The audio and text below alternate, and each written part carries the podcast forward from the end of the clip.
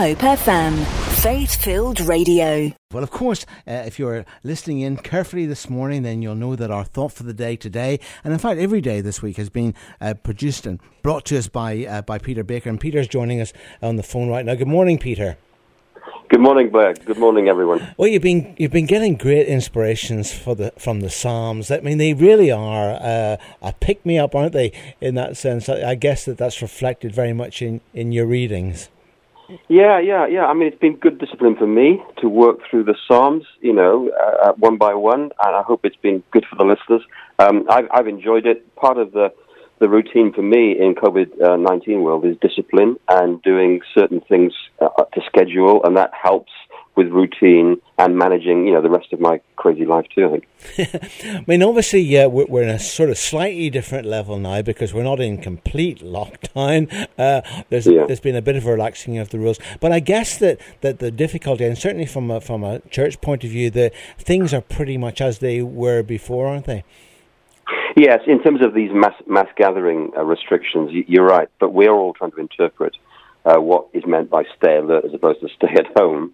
And I think that, that, that does that does mean that we've changed slightly what we've been doing. I mean, the last few weeks since we we talked, Blair, I mean, we've had a number of firsts as a church. I've done my first um, funeral under restrictions. I've got another one this Friday. We had our first virtual coffee morning after church worship on Sunday. but of course, so did everyone else. Everyone else in the country did the same thing. So the whole Zoom system collapsed everyone was having virtual coffee in churches all over the country. As a consequence, the whole system imploded, and we weren't really able to enjoy it. But that, you know, everything is is like a first at the moment as we get into the the, the routine. So we're we're trying to change things up with technology and, and make the most of it. I'm very aware of the vulnerable groups in churches like Lansdowne who don't have access to uh, online stuff. They have access to Hope FM because, of course, local radio is really important for them. But in terms of stuff from the church out to them, we're doing everything by post, the old-fashioned way, because all they've got is a phone and uh, a, a, a, letterbox. So, so we're learning about vulnerable groups and how to respond to them and help people through. It's very difficult, by the way, doing a funeral just for 10 people, and they're all socially isolated from each other within the uh, context uh, as, as, well. So pastorally, that's been very demanding for me. Yeah, well, of course, as you say, it's, it's difficult anyway saying goodbye to someone you know that that we love, our our friends and families and that sort of thing. And um, so to to not be able to do that, of course, would would cause even further pain, wouldn't it? Yeah, yeah, it's tough. Uh, what about mental health? Because obviously this is Mental Health Week, and we're I, I can't believe that we're in the ninth week uh, of of lockdown, and I mean, a lot of pressure. I mean, particularly if people were having difficulties before, all that has been happening in recent days would only have accentuated all those difficulties. Are, are you are you picking that up? Yes, we are. Uh, we're, we're beginning to see um, a spike now in in issues related to mental health. I think people who went into lockdown with various you know struggles emotionally, psychologically, are having those things amplified now. We set up as a church a prayer line for our own community, so we're encouraging people who need to talk to ring in to the prayer line, and uh, we can advise and chat them through stuff. I mean, some of us now are doing marriage counseling on, on, online by Zoom video conference, of course. So all of those things we, we are addressing technologically. But it, my concern would be for the people that we don't uh, know are struggling, but we, we, we assume they are. And uh, that's a challenge for us pastorally the church. So we're, we're working through how we can identify those kinds of needs and respond to them as appropriate. I mean, we're working with other churches too, uh, right across Bournemouth, uh, Christchurch, and Poole on various initiatives like the Love Your Neighbour scheme, food parcels. So, in terms of um, in terms of that area of, of, of social response, I think we're on, onto it. But the mental health well-being realities, I, I, think those are going to become massively significant as as we move forward in the next several months. I mean that that certainly was challenged before because I know to get counselling there there was sort of several months wait for people, but but obviously that's going to be all the more uh, critical now. The the other thing it is I don't know whether you saw in the news about the environment and how our cities are looking a lot cleaner and the the birds skies are bluer. Yeah, absolutely. skies are bluer. it does make you wonder though, uh, Peter. Do you do you? I mean, if everything was to lift tomorrow do you think that the, the brave new world will be similar to the one we've left behind? I, I really hope we don't go back to that old world. I really hope we find some way of taking the lessons that we're learning about, you know, environment, about uh, about our, our work patterns forward into the into the new new future. I mean, there's this uh, concern, isn't there, that when we get back to normal, so-called uh, CO2 uh, emissions will again rocket. Um, we've got a temporary sort of pause. But, but surely we are learning the importance of the relationship between uh, the way we live on planet Earth and the impact we have on planet Earth. And you'd like to think that uh, we can take some of this forward, even in a, a highly industrialized, uh, mechanized, and global uh, uh, world world economy. There are some real benefits to our society and to our um, environment by, by, by just stopping all, all the production of this of this you know of this stuff. Of course, the other the other immediate problem that we're going to face, and the chancellor has been talking about it uh, this morning in the paper, is the fact that we're going to hit a, a really really bad uh, recession, more worse than we have seen ever before. Actually, with many people. Mm. Losing their jobs, that again is going to cause a, a, many, many problems for people, and of course, a real need for pastoral support. Yeah, yeah. I mean, again, we're beginning to see that uh, in Lansdowne, uh, getting some sense of how many people are, are, on furlough and how many will experience furlough becoming a permanent yeah. uh, loss of employment. Ten, ten, uh, yeah, so 10 million, Peter, on furlough. I, I was staggered by that. 10, yeah, 10 million. They're huge numbers, aren't they? Yeah. Huge numbers. And the universal credits uh, applications going up. Yeah, I think we're going to be several months, if not years, recovering the economy. Um, and churches like Lansdowne need to be there for people at, at, at, at every level. It, it's a challenge, though, Blair, to know quite how to respond practically um, and as well as emotionally and, and, and pastorally. What I do know is uh, it, it, will be a, an issue for us to think through as a church community how we support those in need. And of course, in terms of faith itself, I mean, one of the very encouraging things that we are seeing are the number of people who are who are praying, and the number of people who are actually watching the various online services, including your own. Um, these these numbers are, are, are, are, shooting up.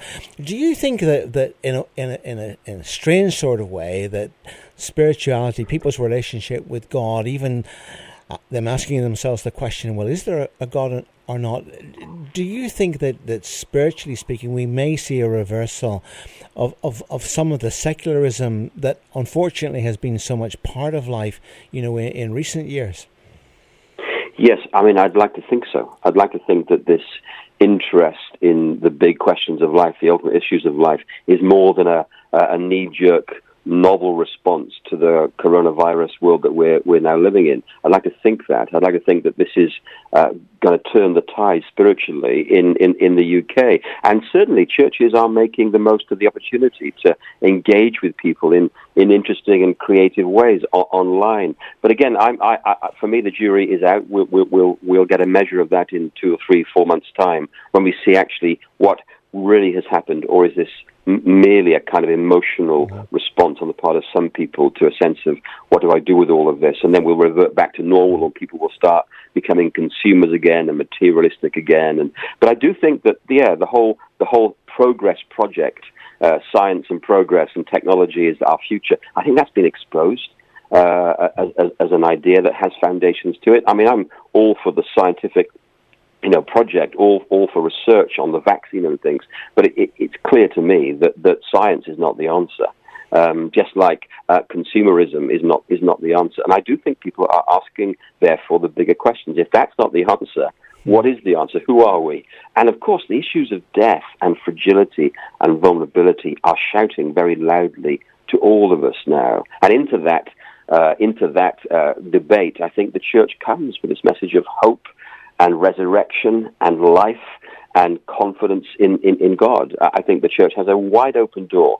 I just hope that we score, you know, a few goals uh, as, we go. Yeah, take advantage of that. I mean, the, the question, of course, that a lot of people are asking, there's no easy answer to this, and it is, has God sent this virus? You know, is it is it somehow a judgment? There are so many many opinions uh, on this. Do you do you have a view, or are you are you still yourself working it out? I think I'm wrestling with uh, uh, with the issues. I think that absolutely uh, God is in control of this, and and it, at the very least, God allows these things in our world to point us away from our uh, supposed strength uh, to Him. I certainly think God speaks, you know, in our pain uh, and asks us asks us to reflect on life. So, in in that sense, God is using uh, the current uh, pandemic to point us away from what we've trusted in to the God who reigns and rules over everything. I, I mean, I think we have to be very careful that we draw uh, a, a, direct line from suffering. Uh, like like the COVID nineteen thing to, to, God. I mean, Jesus often in the in the Gospels is asked, "Well, is is the man who's born blind? What, what did he do? Did he sin, or did, was his parents sin?" And Jesus very reluctantly almost doesn't answer those kinds of questions. Uh, I, I, think that, that, that it, it's a cruel response um, to, to, to, to, give the impression that you can actually work out a direct relationship between COVID 19 and God's judgment, other than the big picture, which is that we live in a broken world, a world that God created perfect and has gone sadly wrong, and we're out of we're out of kilter with our with, our creator. And the implications or the consequences of that can be things like COVID-19 so i think broad broad principles can be drawn but i would be very reluctant about a too heavy-handed um, application from from COVID-19 to the direct judgment of God on the world and I suppose ending on a, on a more positive note, I mean, it is true that many people are actually finding faith uh, through through you know what we're going through, and uh, it, that that's probably the the greatest miracle of all for people to come to an understanding of God's nature and character, and the real meaning behind, of course, the, the, the His death and resurrection, which we celebrated not so very long uh, ago. Yes. Yeah, that's right. I mean, I think that, that, as you said, this is an opportunity for, for the local church and for the Christian believer to do two things uh, to love God and to love our neighbor. And I think living out, demonstrating the the good news of Jesus uh, in terms of the of what we believe and how our belief affects our behavior, and that our behavior impacts our relationships and our neighborliness and our kindness. All of those things, I think, are opportunities for the church to to, to, to live out its, its, its great mission in life. And uh, undoubtedly, there are people finding faith in Christ because they are in lockdown or because all of their world has been dismantled and they're asking the biggest questions of life. That absolutely is, is, is going on. And, and I'm looking forward very much to engaging with people like that. We set up a couple of um, uh, groups ourselves for inquirers who are interested in asking those questions. And hopefully, in that virtual environment, we can help people discover Christ as the resurrection and the life. For more inspirational interviews, podcasts, and Hope FM best bits, visit hopefm.com forward slash listen again.